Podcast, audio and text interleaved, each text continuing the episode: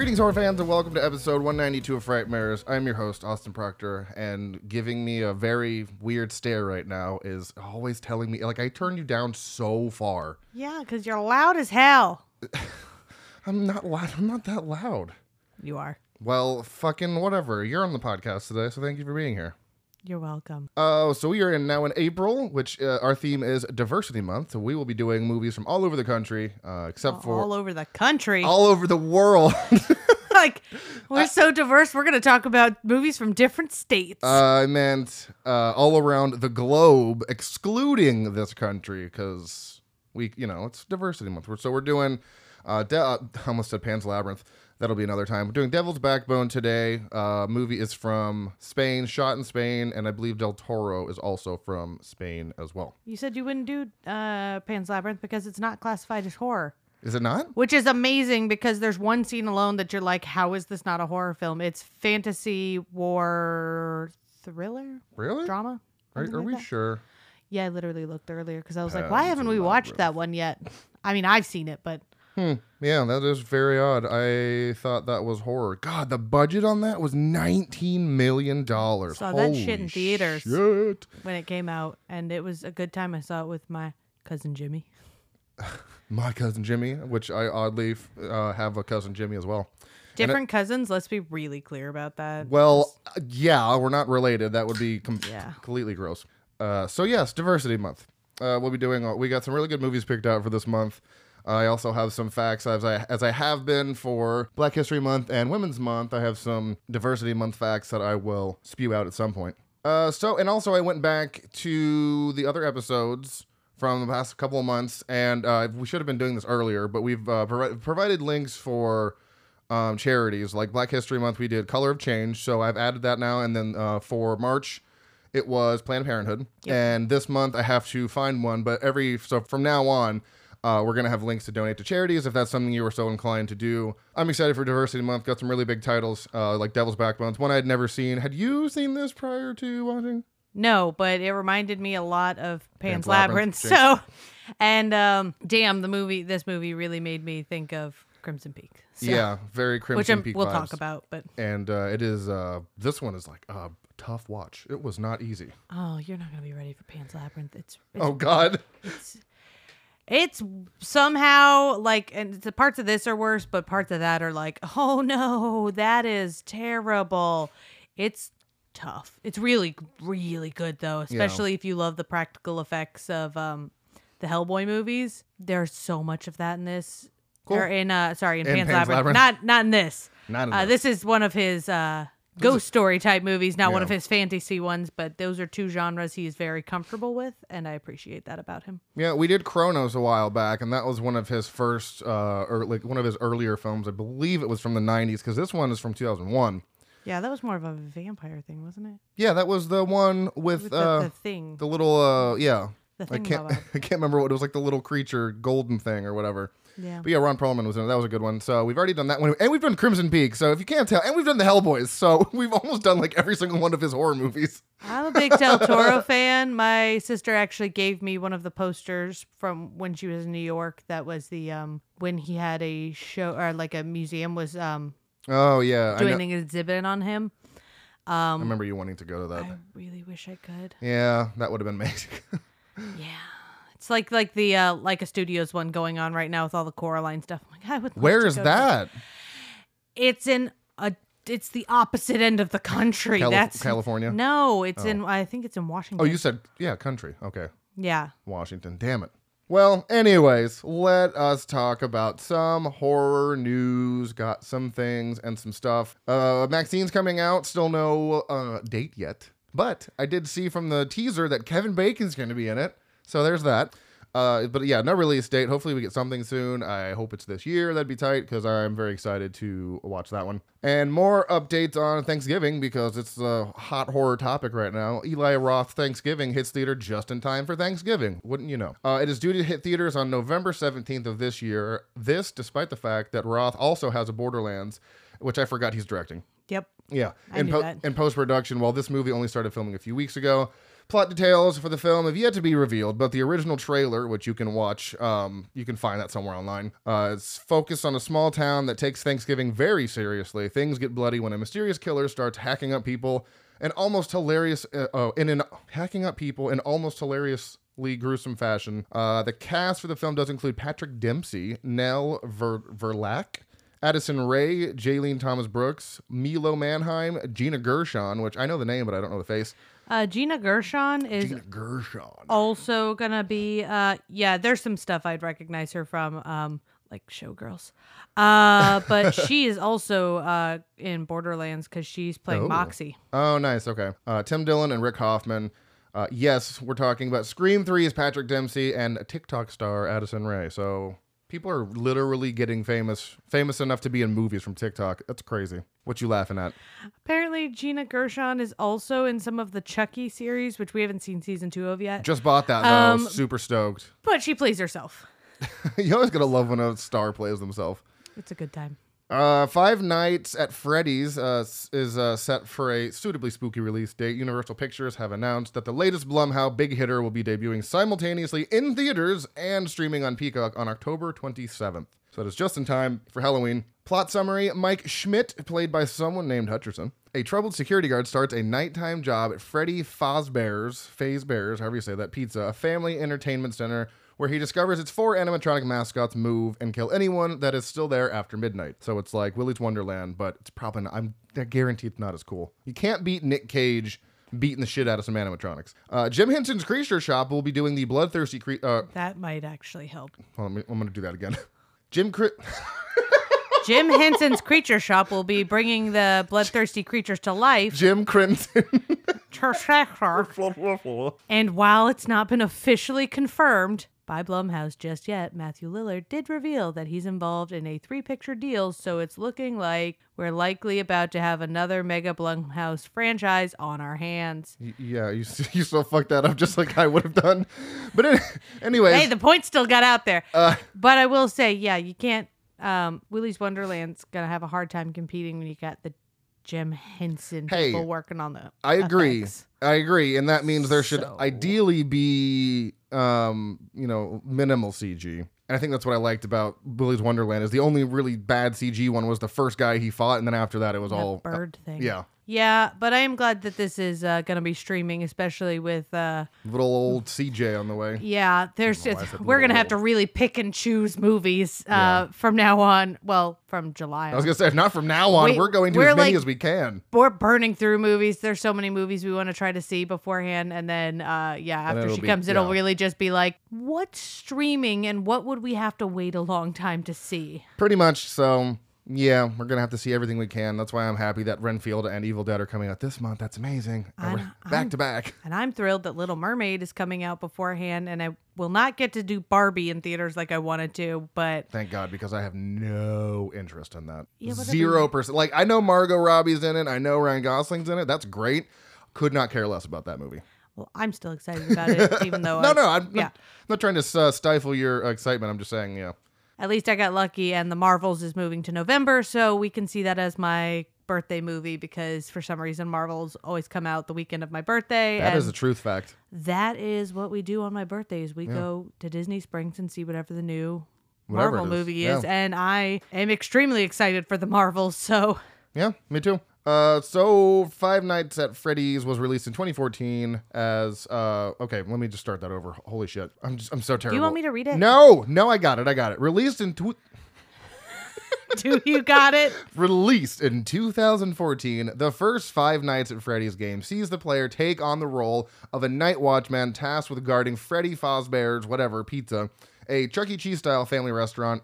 Over the course of five nights, the player must defend themselves against the roaming killer, animatronics using security camera system, and two doors. The game was praised for its simplicity and use of atmospheric tension and quickly gathered a loyal fandom. I have still not played that. Never have either, but Nope. my uh, old boss's son would not stop drawing those characters and he liked to Oh. draw and he liked to show me because he knew I was going to school for art.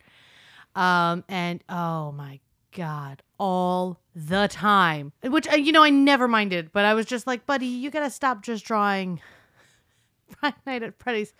Now, apparently, he draws much more. Um, I'm gonna say special anime artwork, and um, It's. I am it's blessedly no longer working where because he works at that store now Uh-huh. with my brother. Uh, blessedly, I don't have to see that.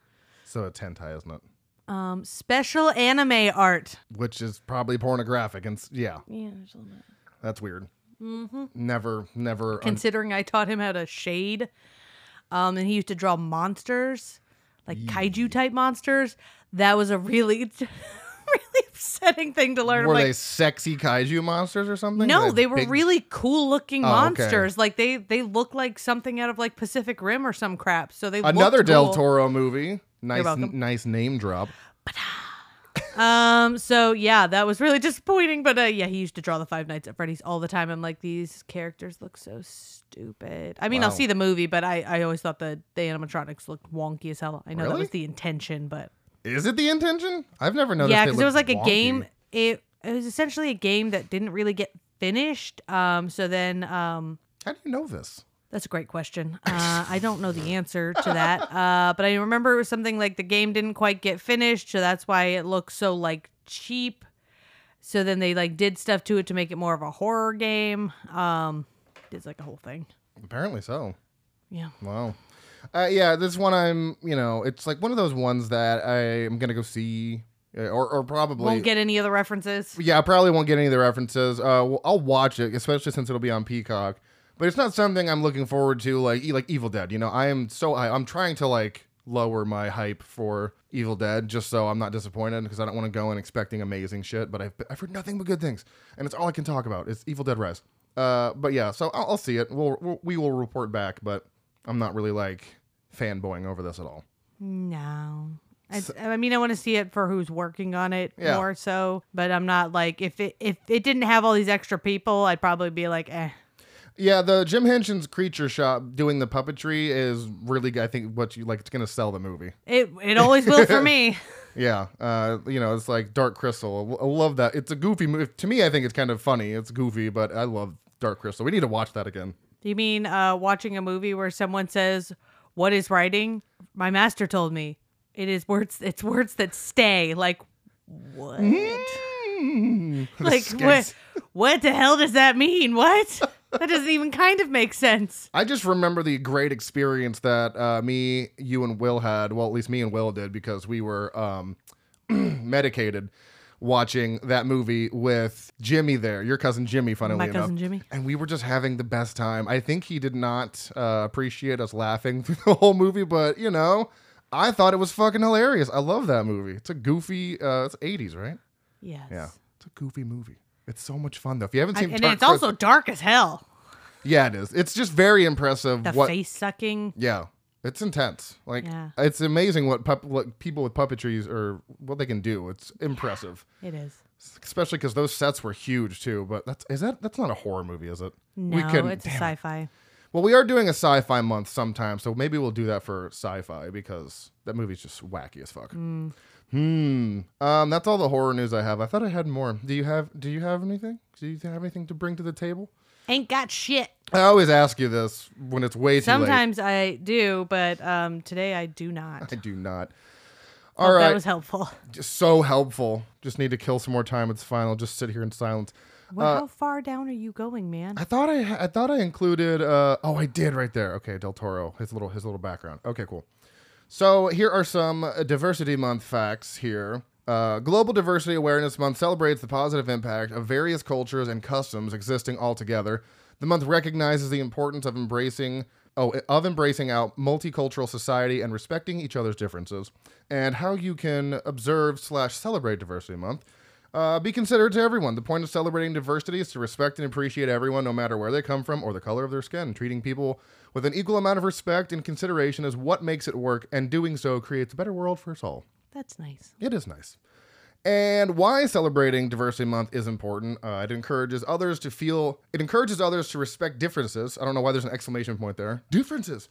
Uh, diversity doesn't merely mean recognizing different cultures and ethnicities. It's about how we understand them and how willing we are to listen and appreciate and appreciate differences that we might not be familiar with. Celebrate Diversity Month is a month dedicated to gaining new perspectives on the lives of others around you as a way to educate yourself and foster a more tolerant society. So I will be trying to do things that, to celebrate this month. Like being respectful of other cultures and appreciating that not every culture is like ours and their differences. I already do that now. make them unique. Uh, we tend to be very respectful of other cultures to the best of our ability. Um, so you know, we're very big on, hey, just because it doesn't look like how you live your life doesn't make it wrong. It's just different. Yeah, it's just different. There are lots of cool things in lots of other countries and lots of other communities. Exactly. Uh, I thought I put some facts about Spain on here, but I guess I didn't. Uh, so where's that? Spain is a country. It is a country. Spain had a war and an inquisition. Did they? They sent some ships to the Americas. Oh. Yeah. I'm just spouting off anything I know about Spain. I was going to say, uh, from Google, it says Spain, a country on Europe's Iberian Peninsula, includes 17 autonomous regions with diverse geography and cultures. Capital city Madrid is home to the Royal Palace and Prado Museum, housing works by uh, European masters. Segovia has a medical castle, the Alcazar, that's a cool name, uh, and, and an intact Roman aqueduct.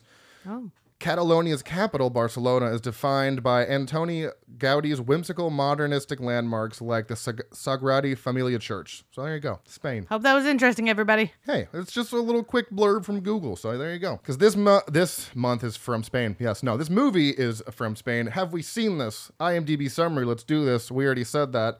Said that at the beginning of the episode. We sure did. We sure did. Devil's Backbone from 2001, released on November 21st in the US of A. Rated R for mild sex and nudity, moderate violence and gore, moderate profanity, mild alcohol, drugs, and smoking, and moderate frightening and intense scenes. So it's a very, it's pretty tame. But like when stuff happens, Yeah, there wasn't anything that was like jump scary about this. Is more like the tension of the scenes. Yeah, because when you know, it's weird because like a lot of stuff happens, but it's not uh, like hectic and chaotic until like the third act, then it gets crazy. You can you can tell me though after you watch Pan's Labyrinth if you feel like this one would have deserved to have the more drama thriller uh title where that one would have deserved to have more uh the horror title. Like I feel like that one feels more like a horror film, a horror fantasy than Yeah. this does. Yeah, it's weird because I mean I've seen images from Pan's Labyrinth. It's fucking like you know Doug Jones with the big hands and eyes. pale Like yeah. that's fucking horrifying.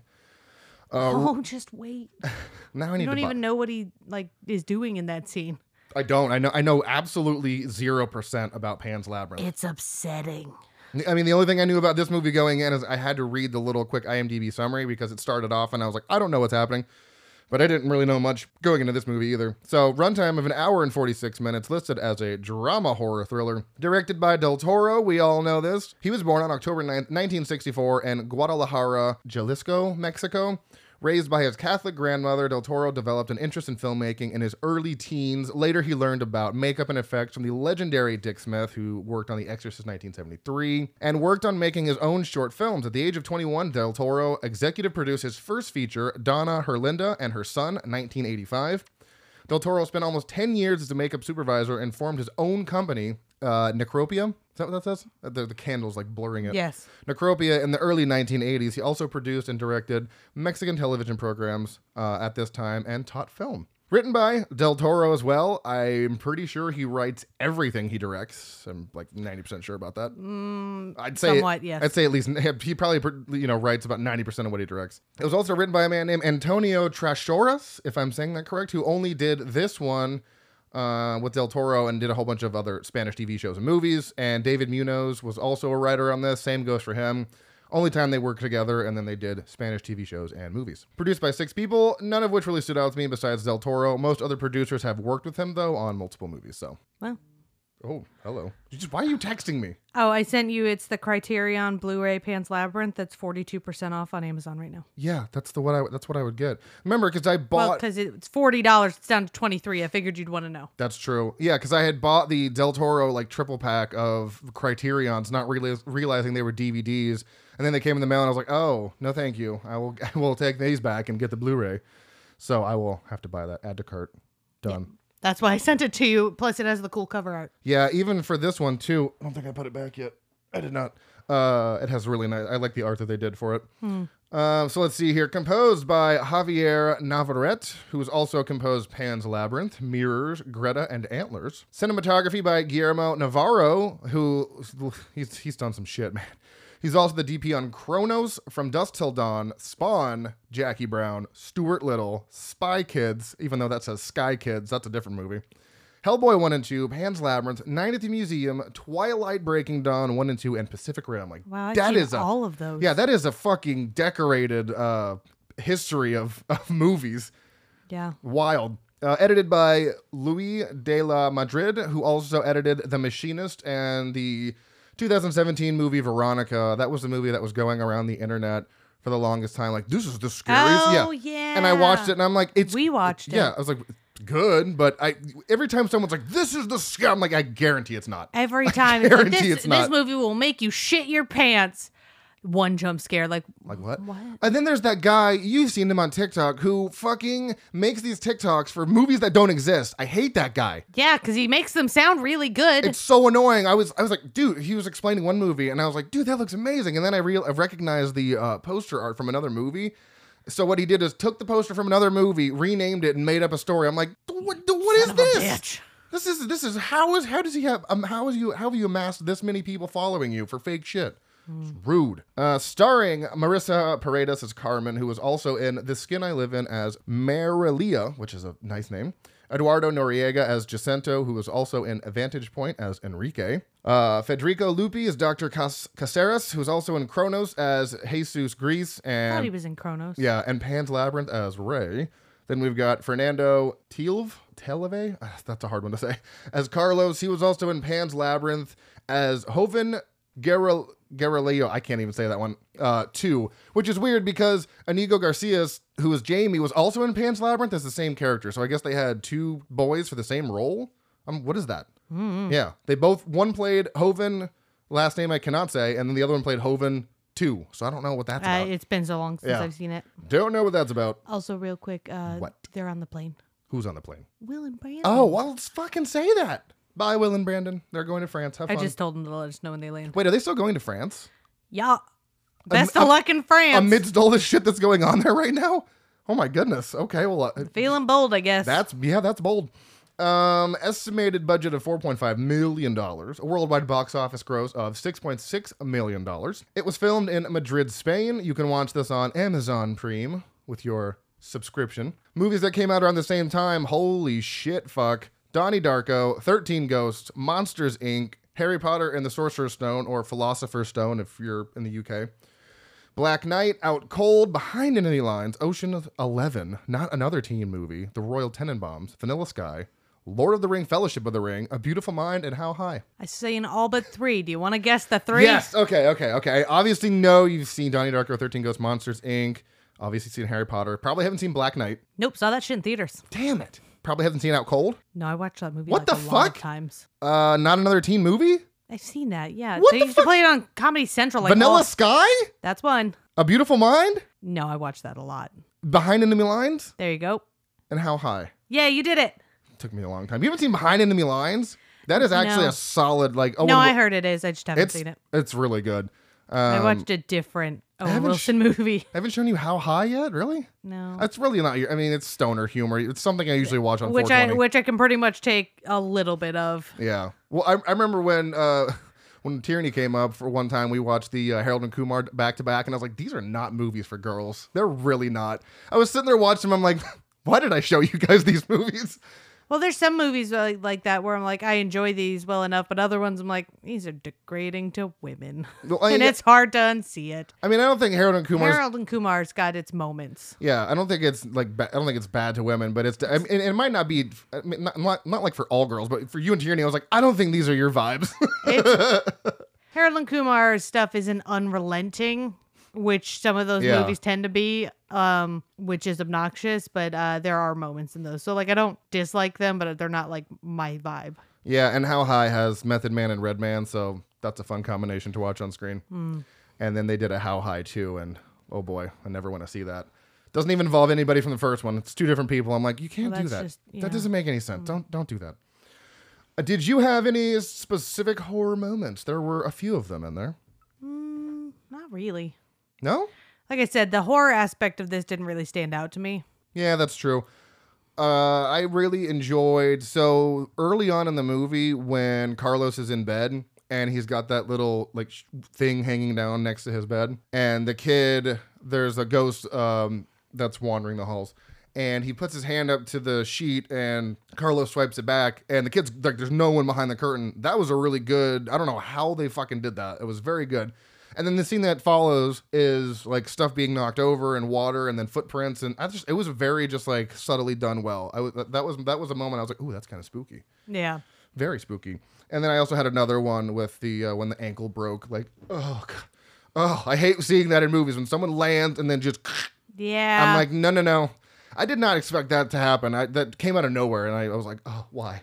Why anything did you do like this to me?" that, anything where someone's skin gets sheared off. I'm yeah, like, where someone gets like degloved or something like yeah, like, or the whatever horror or no, it wasn't it was an action movie where someone got cheese grated in the face. I was like, please st- no. Oh, and we're gonna see that in Evil Dead Rise, so that's gonna be a lot of fun. Yeah, which is fu- so funny because you know I love the Evil Dead movies. I love Yeah. watching Evil Dead movies, but some of the stuff they do in the Evil Dead movies, I'm like, this is my tolerance for this is past my tolerance for things I can handle, but I guess I'll watch it anyway. yeah, the uh, remake is is about about my limit because that is That is past my limit, but I still watch Yeah. it anyways. that's that is a, about my limit. I can't watch m- much more gory shit than that. I mean, there's so much stuff that It's happens. in that anything movie. that's really where they do a lot of um, up close, tight yep, on on body trauma. yeah, because stab people all day that's fine um there's some stuff in like the saw movies that are too it's too much for me yeah. They're okay. but yeah. there's other things in there that i'm like yeah this is fine whatever yeah, I guess Saw would probably be my limit of like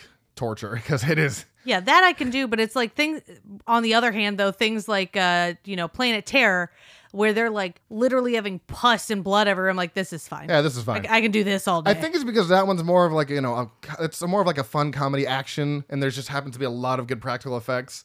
It's not as like it's not like a very serious movie. I mean, a girl fucking has a machine gun on her leg. and another girl snaps her wrist Yeah. that part i can't stand though Yeah, anything involving snapping bones or ankle breaks, I'm I'm yeah out. I'm out, dog. Oh, I'm out. Yeah, so Uh, that guy, that thing in Saw where the one guy gets his arms in that thing and they start twisting, like, I'm leaving. Oh yeah, the, Absolutely uh, not. Oh, what was that? Oh, the the, the rack, I think, or something like that. Yeah, that was brutal. Yeah, I checked out for that. you know, you, I'm not I'll, like, watching I'll, like, you tell me when it's done. I'm not looking. Uh, my favorite kill is a spoiler that we'll talk about later. I'm sure it's probably your favorite kill as well. because it was satisfying. Very satisfying. Mm. Um, favorite. Uh, fa- I had a favorite line. Um, oh, that that's not the one I wanted to say. There. What did someone say? I don't know. I know that's very vague. That was real vague. uh, I did find the one thing funny though when they were uh, hanging up Jesus. That sounded wrong. They were put. He's on a cross already, and they were putting him up. It's a what are those things called? it's a statue. It's not like a statue, but it's like a um a, a hanging um image. Crucifix. Yeah. There we go. And uh, he's like for with Jesus on it. Yeah, know, Jesus on it. He said, for a dead guy, he sure weighs a shit ton. And I thought that was kind of funny. Um, but there was another line that we both laughed at. I just couldn't remember what it was. I, and I was going to write it down, but we both chuckled and we were like, ha. So that's completely gone. I now. know there was a couple times where someone got uh decided to be real smart and then got screwed over, and you and I both went, "That's right, bitch." That's right, motherfucker. at the same That's time, I could just hear you and I go, both saying "bitch." Yep. um, favorite character I'd have to say was probably Doc. I uh, I liked his what he was trying to do for the kids. He you know he cared about them. Uh, I'd have to say Carlos because I appreciated that despite um, being in a circumstance he had no idea what was going on, um, no wish to be there. Yeah. He was still very kind to people and kind to um, a spirit. Like he he was kind. Yeah. when he had no reason to be. He was one of the few people who actually had anything because he had come with toys and, and comic books, and he was happily willing to openly share his things because he was like, "You are," um, he's like, you know, he let other people use them. He just wanted them to Just be wanted- returned yeah, when they were done. it That's- back. I was like, uh, he had no reason to be that kind, and even despite how shitty some people were to him, he was still kind. So many shithead kids in this movie. Yeah, I will say the one went through a uh, fairly decent character arc there. He came um, around. Yeah. despite some really special and I feel like unnecessary uh, uses of some homophobic slurs that So- only happened a couple times in the beginning and then never again. And you're like, this film could have done without that. Yeah, kid dropped a hard F on that one, and then also called him uh, a queer. And I was like, what? What is going on here? But also, being kind does not. It, it's just a, such a weird thing. Like it, it's not. I don't, I don't understand. Yeah, I, when he just when he dropped that first one, I was that came out of nowhere. I wasn't expecting that at all. You and I both were like, "Whoa, like, whoa, hey, jeez, good grief, dropping some hard language there, friend. Um, but yeah, that it really could have done without that. It was two times. That was it. Yeah. Two times. You could have taken that out. Um, but you know, this was you know 2000, so I, I'm not surprised it was thrown in there because that's when this was you know a popular thing to do, as Yep. we as we always continue to somehow circle back to. Yeah, uh, least favorite character one, two, three, Jacinto. it was Jacinto because they do the J as an H. Is it? Yeah. oh, I'm thinking uh, of a double L making a Y sound. yeah, because remember Jaime, uh, Jaime and Jaime and Jacinto. Jacinto. Okay. Yeah. Yeah. he was a total shithead. Real son of a bitch. My and God. g- damn, he went from being like kind of sketchy in the beginning because there's a moment with him and a and a girl where she's like trying to say something sweet about him and Yeah. touch his shoulder and he just kind of like Like no. shrugs her off in a really awkward kind of way. I'm like, mm, bad vibes. I got bad vibes. Yeah, he just got progressively worse and worse as the movie went on, and I was like, I hope you meet a doomed way, fate. Eli Roth is who played the Jew bear, so The bear that's who. Jew? Yeah, because uh, in the know, first but- time you see uh you see him, you're like, why is he dressed like the bear Jew? Yeah. Um, because he does actually a striking resemblance to Eli Roth. resemblance. Well, yeah, that's what I, I didn't say Eli Roth. I said Bear Jew because I was like, he looks like how uh, he looked in that film. Yeah, Eli Roth looked in that film. Yeah, like, like, if you put them next to each other, they wouldn't look alike. But the the way their hair was cut, the way they were dressed, you're like, the thick eyebrows too. Thick, yeah, thick the- dark eyebrows. They have very similar features. So for, I was like, yeah, they're definitely giving strong vibes there. All he's missing is his bat. Yeah, I don't think he needed any help. Uh, IMDb summary. I don't know why I said that. So IMDb summary. There we go. Summary. Summary. After Carlos, a 12-year-old whose father has died in the Spanish Civil War, arrives at an ominous boys' orphanage, he discovers the school is haunted and has many dark secrets which he must uncover. Did the, did anyone ever tell him that his father had died? I was gonna say that, don't- and no, don't think- nobody told him. I don't think anybody told him, so he has no idea that that went on. So that's upsetting to me. he has no idea that happened. He he has no idea that anyone he knew prior to going there is dead. Yeah, and it's crazy how he gets to the orphanage because uh, his tutor and Mister somebody can't remember his name. They're just they go there and they're talking to the people who run it, and then uh, the you know Carlos is talking to the kids. He's like, and they're like, "Oh, you staying?" He's like, "No, I'm not staying." And then they just fucking leave him there. And I They was like, dump his suitcase in front of him and walk yeah, off. dump his suitcase, walk off, get in the car, and leave. And I was like, I'm already heartbroken for this kid already. He just gets dumped there. I mean, I guess it was best for him because what what happens to Mr. Ayala? That was his name. Because you know some shit goes down with them. But uh, at the same time, it's like, man, that's fucked up. You're not even telling him that you're going to be dropping him off. So Well, just like they didn't tell him his dad died because they dropped him off because his dad was dead, and he's like, "I'm not staying long because of my father." And then Yeah, they tell the, the doctor um there that his dad's dead, and the de- and the guy's like, "Ah, you'll only be here for a little while." Like, is someone gonna tell this kid he, he has he's There's not no going father. anywhere? Yeah. So there's that. But uh, you want to take it away with a? Rev- I have some notes in case you need a little helping good hand. plan. Um. Okay. So starts out with him in a car. Drive. okay. I'm sorry. We already did pretty much how it started, but yeah. Yeah. Uh, it does actually open with a very strange um, scene where um, there are bombs being dropped out of planes on top of a building. You don't really see what happens, but then it cuts to a boy who is bleeding to death on the ground from an injury to his head, and another older boy next to him who um, is sobbing and has his blood on him. Um, then it cuts to the opening uh, credits which is a montage of uh, fetuses with weird spines, which apparently, by the way, that backbone. which is actually spina bifida. Yeah. So yeah, it opens up on. So then it cuts to Carlos in the back of the vehicle being driven to this facility. He doesn't know why he's there. He just thinks he's going with his tutor, and because he he's called his tutor, but he also says this is who watches me when my father is away. He's carrying around a box with him. There so when he walks into the orphanage, he sees there is a unexploded bomb in the middle of the uh, courtyard area. And uh, so they're staring at it. And this lady who works there says, Yeah, it didn't go off. Bomb squad came and diffused the whole thing. So it just stays there, like, which is totally normal. Yeah. Um, and yeah, so uh, Carlos is kind of wandering around while the two men that came with him go to talk to the headmistress and the doctor of the facility.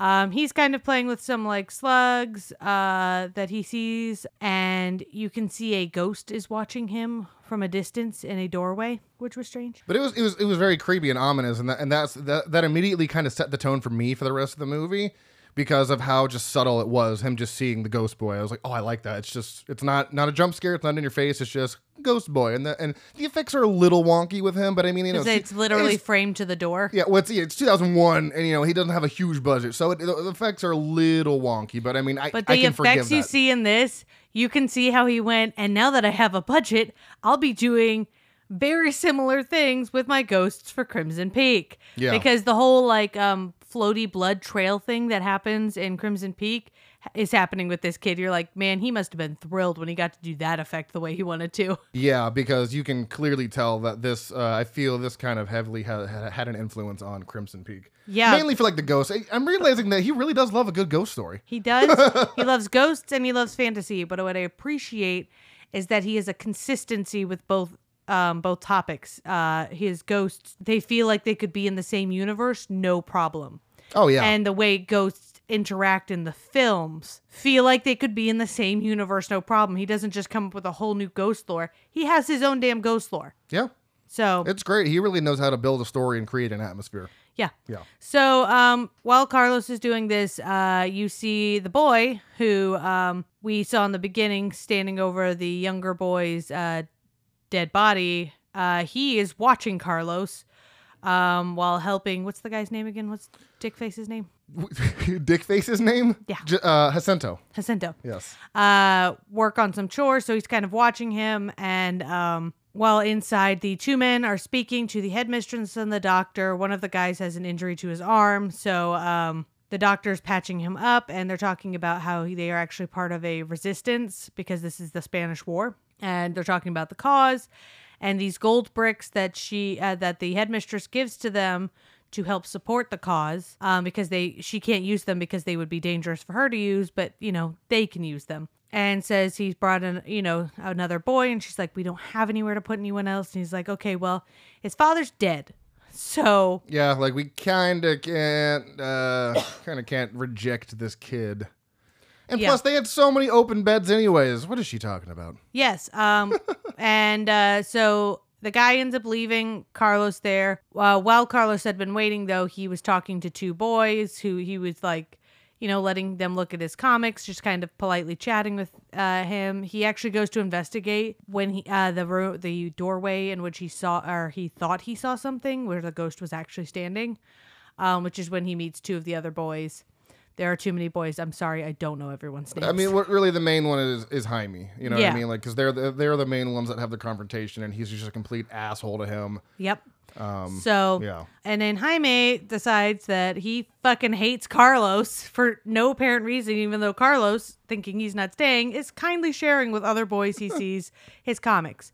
So he takes the one of the comics and starts whacking Carlos with them while getting into a fight with them. And he's like, What are you going to stay here long? And he's like, No. And then, you know, suitcase gets dumped. Yeah. He gets left. He goes running after the car.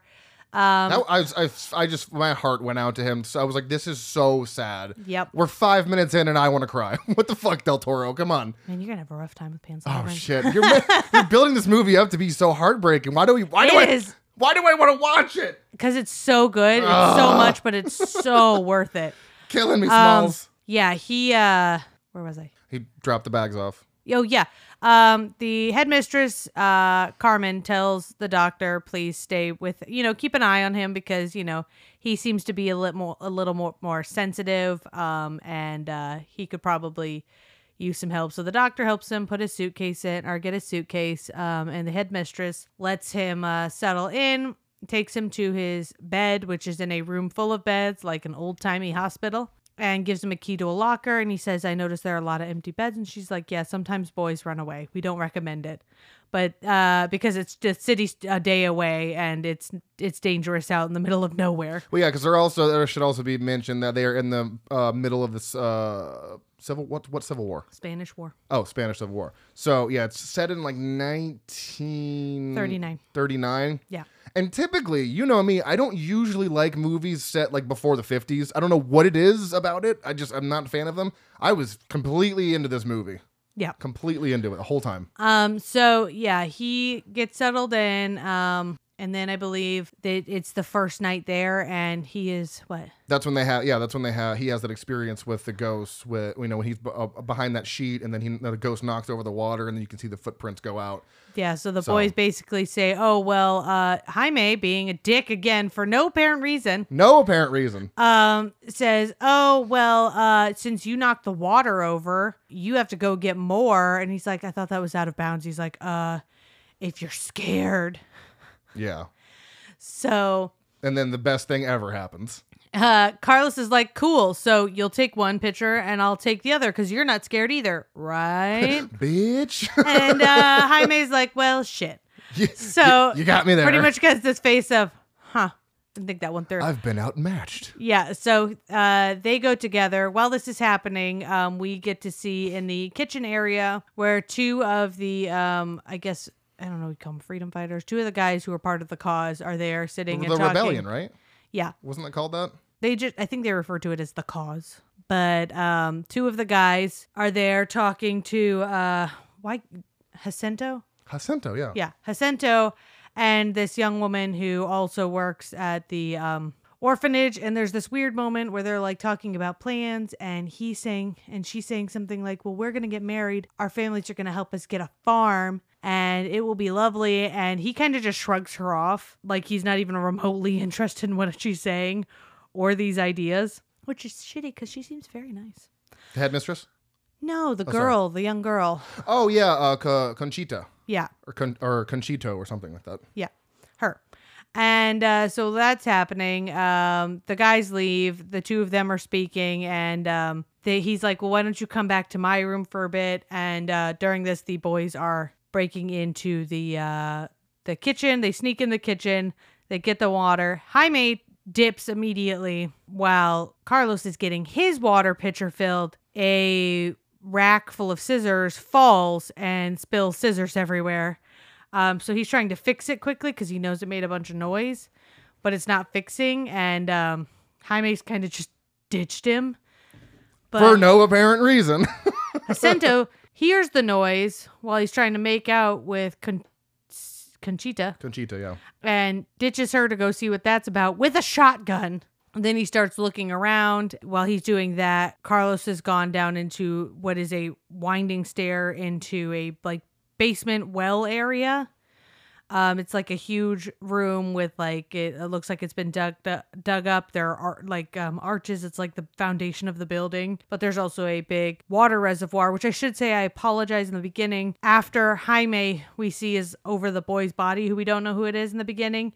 We see him. Uh, we see the boy's body in this body of water. Yeah, it gets dropped And in there, which, Jaime- which you can assume is Santi. I mean, we I assumed it, you know, from Yeah. the beginning, the- you know, because the missing bed, I was like, it's got to be the Ghost Boy. Yeah, because when uh, Carlos does get his bed, they're all numbered, and everyone's like, "Oh, did you see what bed he got? It's Santi's bed," which um, everyone believes Santi ran away. So that's when he has his first. Carlos has his first sort of contact with Santi, um, but he just says he's seen. They ca- keep calling him the one who sighs, and they don't know what he. Uh, no one knows who he is definitively. So yeah, he he waits for Jacinto to leave. Jacinto, however, is trying to break into a safe that is hidden in the kitchen Yep. because he has clearly been stealing keys from the headmistress to try to get into this safe where the gold would be stored. Oh, that's what he was doing. He was Yeah. he was just trying every key until he got it. Yeah. Oh yeah, because the you know we find out that uh that that, that they're banging, uh, which is weird because you know Jacinto has a fiance. Uh, supposedly. And the headmistress is kind of has a little fling with the doctor going on. So I'm like, got a flirtation going with the doctor. so I'm like, this is a bold move, and also it's gross because Jacinto's been there since he was 17, and the headmistress was there. It just that just feels weird. yeah. That's a little weird. It is weird.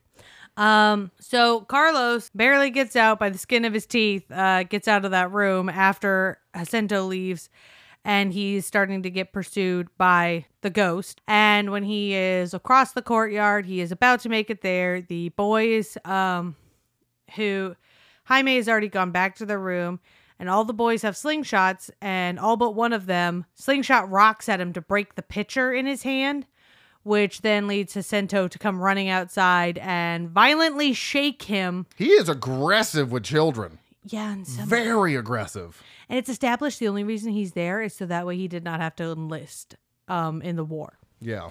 Um, so yeah, everyone's trying to. Um, the next day, everyone's trying to figure out well who were who was helping you, who was doing this, and like, I'm gonna be honest.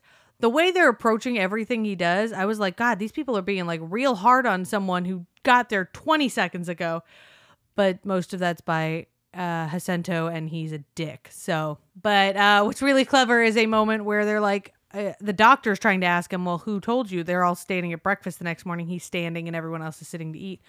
Well, um, he's like, Okay, he's not going to talk. So he goes, Okay, everyone, eat. Carlos, you can go back to your seat and eat. They're like, uh, he's like, Look, what's the food today? It's, oh, it's bread and milk. And he goes, Look at all the boys. They are starving because they barely have food to feed everybody. He's like, Right. Watch all the boys. The ones who aren't involved are going to be focused 100% on their food. The ones who are involved are going to be watching him, Yeah. which was fucking And brilliant. sure as shit. What do you know? Yeah, so they're all getting in trouble for that. One of the boys, who's the only boy who did not shoot a rock at him to get him in trouble, Carlos gifts him a toy, a little hopping frog. Oh yeah, a little hopping frog is cute. Yeah. Um, to kind of say thank you for not being one of the people to actually go th- through with getting me in trouble. Yeah.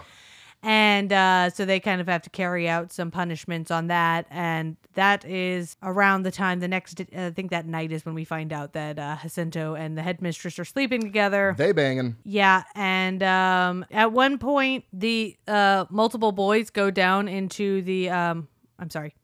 At one point, Carlos goes down back into that basement. He sneaks down there to try to t- uh, talk to the spirit again at the water, but the several other boys um, follow him down there because Jaime is a dick also for some reason to him again for no apparent reason.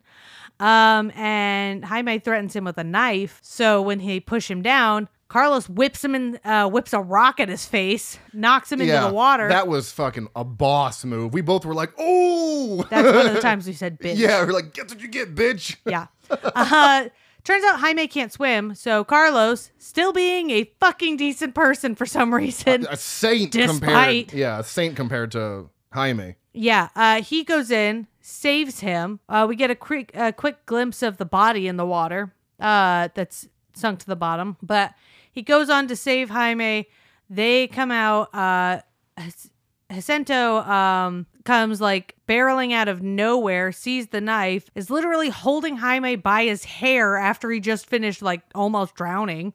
Yeah, I was like, bro, you're so rough with these kids. Yeah, and so he's um he's like, whose knife is this? Whose knife is this? And Carlos just says, it's mine. So he takes Carlos, grabs him by the face, and cuts him in the cheek with the knife. Like, what the fuck? Dude, holy shit. You're on like, this crazy warpath with children. Maybe calm down. Yeah, so um he takes the knife away. Carlos goes to see the doctor, and the doctor talks to him about the devil's backbone, about how it's a medical condition, and people believed it was the uh because he has babies and what would be it's not formaldehyde, but it's whatever they were using Are- are you- before formaldehyde. Are you good? yeah. You got to sneeze or something? Or are you No, I was turn trying to werewolf? concentrate. Oh. but good news, you you kept talking to me, You, so you were sitting there with a scrunched face. I was like, are you okay? I was trying to focus. Oh my But goodness. Good news, you broke that. Anyway, um, so he's talking to Carlos about that because Carlos tells him about the ghost he saw, and um, yeah, they're pretty much just talking about like how the devil's backbone was a sign of children no one wanted. It feels like a very weird uh, metaphor for the kids that are there, and then takes some of the liquid out and drinks it, which was icky because there were there's like a baby in there. Yeah, he well he tells Carlos that by drinking this, you, all the all these benefits. He's like, take a sip. He's like, I didn't see a ghost. I'm gonna go now. Bye. And then I'm sitting there like, drink it, drink it, drink it. And you're like, don't drink it. And then he drinks, and we're like, "Ugh. gross, Yeah. disgusting. So, um, but after that, uh, things seem to uh, the tension between Jaime and Carlos seems to soften since uh, Carlos covered for him. All he had to do was take the blame for the jug, almost get cut by him, get cut by you know he had to do all this shit just for, Get then- his ass yeah. kicked. And then Jaime's like, all right, I guess we're cool. Like, wow, that's all I had to do. Let me. I should have done that when I first got here. Yeah, so like there's some moments where uh Carlos is like gets woken up so he can share all his comics with the boys, you know, just kind of bond in a certain sort of way. Um and then the next day the boys are loading up a truck of supplies for the doctor and uh Conchita to take into um town and Conchita is gifted a what is a cigar which is a cigar ring Yeah, by Jaime because Jaime clearly has a little crush on her. Yeah, he does. Um, and he's like, I know it's not gold, but it looks like it. And she's like, No, it's very sweet, and it is now dear to me. And he, she puts it on. It's a very sweet little moment. And she rides off with the doctor, and then it cuts to the evening time, well, where while they're uh, loading up to go home, five men um, are lined up and shot. Um, it, it executed from the back of the head with a gun. You're just like, holy shit. One of which is Carlos's tutor. Yeah. So the doctor is now very concerned about the safety of everyone there because if he talked, they're all screwed. Um, so that evening while that's happening, uh, Carlos has another interaction with this ghost. He is trying to talk to him, but um, he he figure he figures out it's Santini, Santino, Santi. Santi. Sorry, he figures out it's Santi based on everything that he's heard so far, and he's trying to talk to him by name. But all Santi really says is that uh, many of you will die and doesn't say anything else. Uh, Carlos gets scared and hides in a closet till the next morning.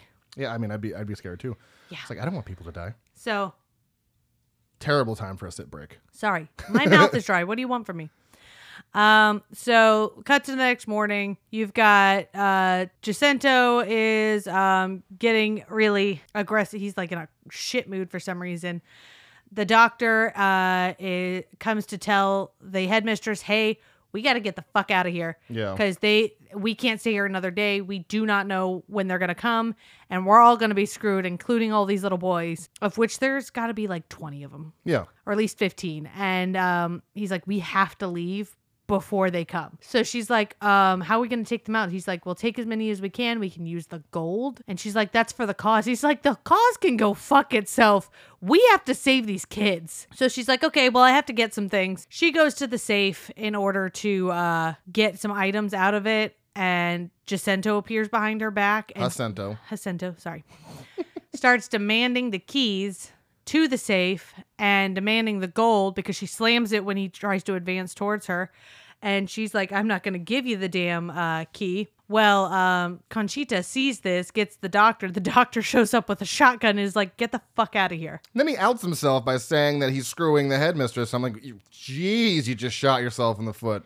Yeah, and the doctor already knew because Yeah, he, had heard her through he- the walls. He heard that shit already. So, So he and it's not like they were a couple or anything. He just had some feelings towards her. So he's kind of like, it is what it is, dude. But Conchita is clearly hurt by the whole situation because she thought he cared about her. He did not give a fuck about her. And uh, the headmistress even calls him the lonely prince with no kingdom or something like that yeah, because he's clearly a broken person who is never healed. He's she's like you were the saddest of the boys when you were here. Mm-hmm. And so he they kick him out, and then I guess this is where we get into spoilers. uh, yeah. So spoilers from here on out. After Jacinto gets kicked out, uh, he does return almost immediately though, and starts pouring gasoline on everything, which is a good start to getting a fire going. Um, fiance pulls a gun on him, almost almost kills him when he acts because he's like pushing the gun out of the way, almost kills him because a shot goes off. But he set he, he sets the building on fire, and then there's a huge fucking explosion. So many people die, kids, headmistress. There's maybe so- about six boys left. Yeah, so many people die in this explosion. Um, and then uh, you know, as Santi did say, many will die, even though you know, uh, Carlos was like, "Yeah, I don't. What? How can we? What can we do?" So this is when Doc gets a gun and sits at like the window of the second story, looking out for um, Jacinto when he returns. And uh, this is when Jamie or Jaime finally tells Carlos what happened with Santi. So what? Oh, ha- you should also say Conchita has gone to get help. I was gonna say. I was gonna say that. That's Okay. So Jaime tells Carlos what happened with Santi. He dared him to go to the basement to collect slugs. Santi sees Jacinto fiddling with the safe and uh, then goes to tell Jaime. And Jacinto finds Santi and starts beating like the shit out of him, and then accidentally pushes him against a concrete wall where he hits the corner, and that's why his head is dented and his blood is pouring out. Then he's just like, uh, I guess this kid can't be saved, and just throws him in the fucking water. And I was like, wow, that's insane. Jaime sees all of this, tells no one because obviously he's, He's scared. scared. for his life. But Jacinto does not know that he knows. He was he was complete. He was he was hiding the whole time. Uh, and this is when we see the big bomb outside the front yard. It goes right down to the middle of the ground and uh, sits there and never explodes. Right in front of Jaime. Right in front of Jaime. And then uh, Jaime tells Carlos that the next time he sees Jacinto, he's going to kill him. Conchita, who went for help, gets confronted by Jacinto, uh, who's like, say you're sorry and get in the car. And I'm like, the balls on this guy. So she doesn't say that. And then he just stabs her. I was like, Pretty much tells him to go fuck himself. that was the most like I was so that was another scene where I'm like, oh god, why are you doing this to me? So uh, he goes back to the orphanage, sees that Doc is still alive somehow. Uh, but that doesn't last for very long because Doc actually ends up croaking. yeah, he he was very bad off when he started, so he's pretty Yeah. much just barely hanging he was on. he was hanging on by a thread. And then Carlos sees Santi again. It's like, what do you want? Like, you know, wh- what do we need to do to end this? And he's like, I want Jacinto. So Jacinto's back on the grounds now that Doc is dead, and or you know, puts uh, orders the children to like uncover the safe because it's covered in rubble. And then after they do that, Jacinto gives Jaime the cigar ring that he gave to Conchita. Cold as fuck, dog. That's what you said. he's like, I believe this belonged to you. Like cold as fuck. Then he locks the boys in the room. Uh, Jaime tells the boys what happened to Santi and like we have to get out of here and get Jacinto, or Jacinto. And this is when they start fucking making uh, what are those things? Spears. Spears with with broken glass and these little twigs that are these. Yeah, sticks. they're literally Yeah. shaving down po- uh, sticks to points with glass. Yeah, I'm just like, this is gonna get brutal. And then Jaime finds out, uh, or sorry, Jacinto finds out there's nothing in the safe. Doc, though, eventually does come and open the door for the boys because he's a ghost, and that's what he's doing. Either he's a ghost or he's somehow clinging to No, life he, he, weird. he said he was a ghost at the end of the story. Yeah. He said he said it is like it is me, I am a ghost or something like that. Okay. And this is when Jaime's like, okay, we're gonna search the grounds for the gold. It's got to be here, and he does end up finding it in the headmistress, the headmistress's wooden leg, which was a brilliant place to store your gold. And With it- the key that Yeah. because he had been sleeping with her to steal her keys to try on the lock the Yeah. whole time. So he gets the gold, sees Carlos and Jaime who lead him down to the basement. And I was like, "You sweet summer child, it is it's gonna it's gonna end rough for you." And then once they get him down there, they just start stabbing him a few times with all the sticks, and uh, then they push him into the water. The gold weighs him down, which is fucking so clever to think about. And uh, Poetic. but yeah, before he could empty all his pockets, Santi gets his revenge, and then the boys just are like, "All right, deuces, we're heading out into the wilder, into the fucking desert." And uh, Doc walks up at the end and is just like watching over them. I was like, "That's a kind of a wholesome moment." But man, does the third act really take a fucking crazy turn? There were the- dead kid bodies everywhere. everywhere. Because for I thought it was going to be Jaime who killed Santi. And the, and the twist was he did not do that because I figured he was doing that, being a bully because he did something that he didn't know how to cope with and he was taking it out on other people. I think he was just doing that because what he of what he knows and what he saw because he was kind of just a dick after that. I think it was partially that, partially a boy with no family, um, left in an orphanage. Uh, That too, yeah, yeah, got some resentment. yeah. So that is The Devil's Backbone from 2001. Go check it out on Amazon Prime. Uh, taglines we've got The living will always be more dangerous than dead, and What is a ghost? Trivia des- described, described by Del Toro as being a sibling film to Pan's Labyrinth, this being the masculine, masculine brother film, and Pan's Labyrinth being the feminine sister film. And I did look it up, and these films in history take place uh, five years apart. Five years other. apart. Uh, the, design of, the design of the ghost was inspired by the white-faced spirits of Japanese horror films like Ju-on and Ringu. The film came together when Del Toro bumped into Pedro Almodovar at the 1994 Miami Film Festival where he had just shown Cronos. Almodovar told him that he had just seen his film and wanted to produce his next movie. The spine, uh, or the Criterion Collection DVD and Blu-ray release of the film has the spine number 666, which is a clever, you know, it's funny that they released that as their 666 title. And as of 2018, The Devil's Backbone is the only Del, Del Toro film which neither Ron Perlman nor Doug Jones appear. So there you go. Yep. Rated 7.4 out of 10 on IMDb, 3.8 out of 5 on Letterboxd. This has a 93% on the tomato meter and an 89% on the audience score. Also, there were no goofs that I found. I gave it a 4.5 out of 5. feel like a four. Like a four? Oh, okay. So then this is a Frightmare certified slap. Wow. Yeah. Uh, similar movies according to Letterboxd: The Orphanage, The Awakening, The Others, Crimson Peak, and The Changeling. Similar movies according to IMDb, shocker, but Cronos, Crimson Peak, Pan's Labyrinth, Mimic, The Orphanage, and Hellboy. Have you seen The Orphanage? Yes, I believe Spencer showed me that one. Okay.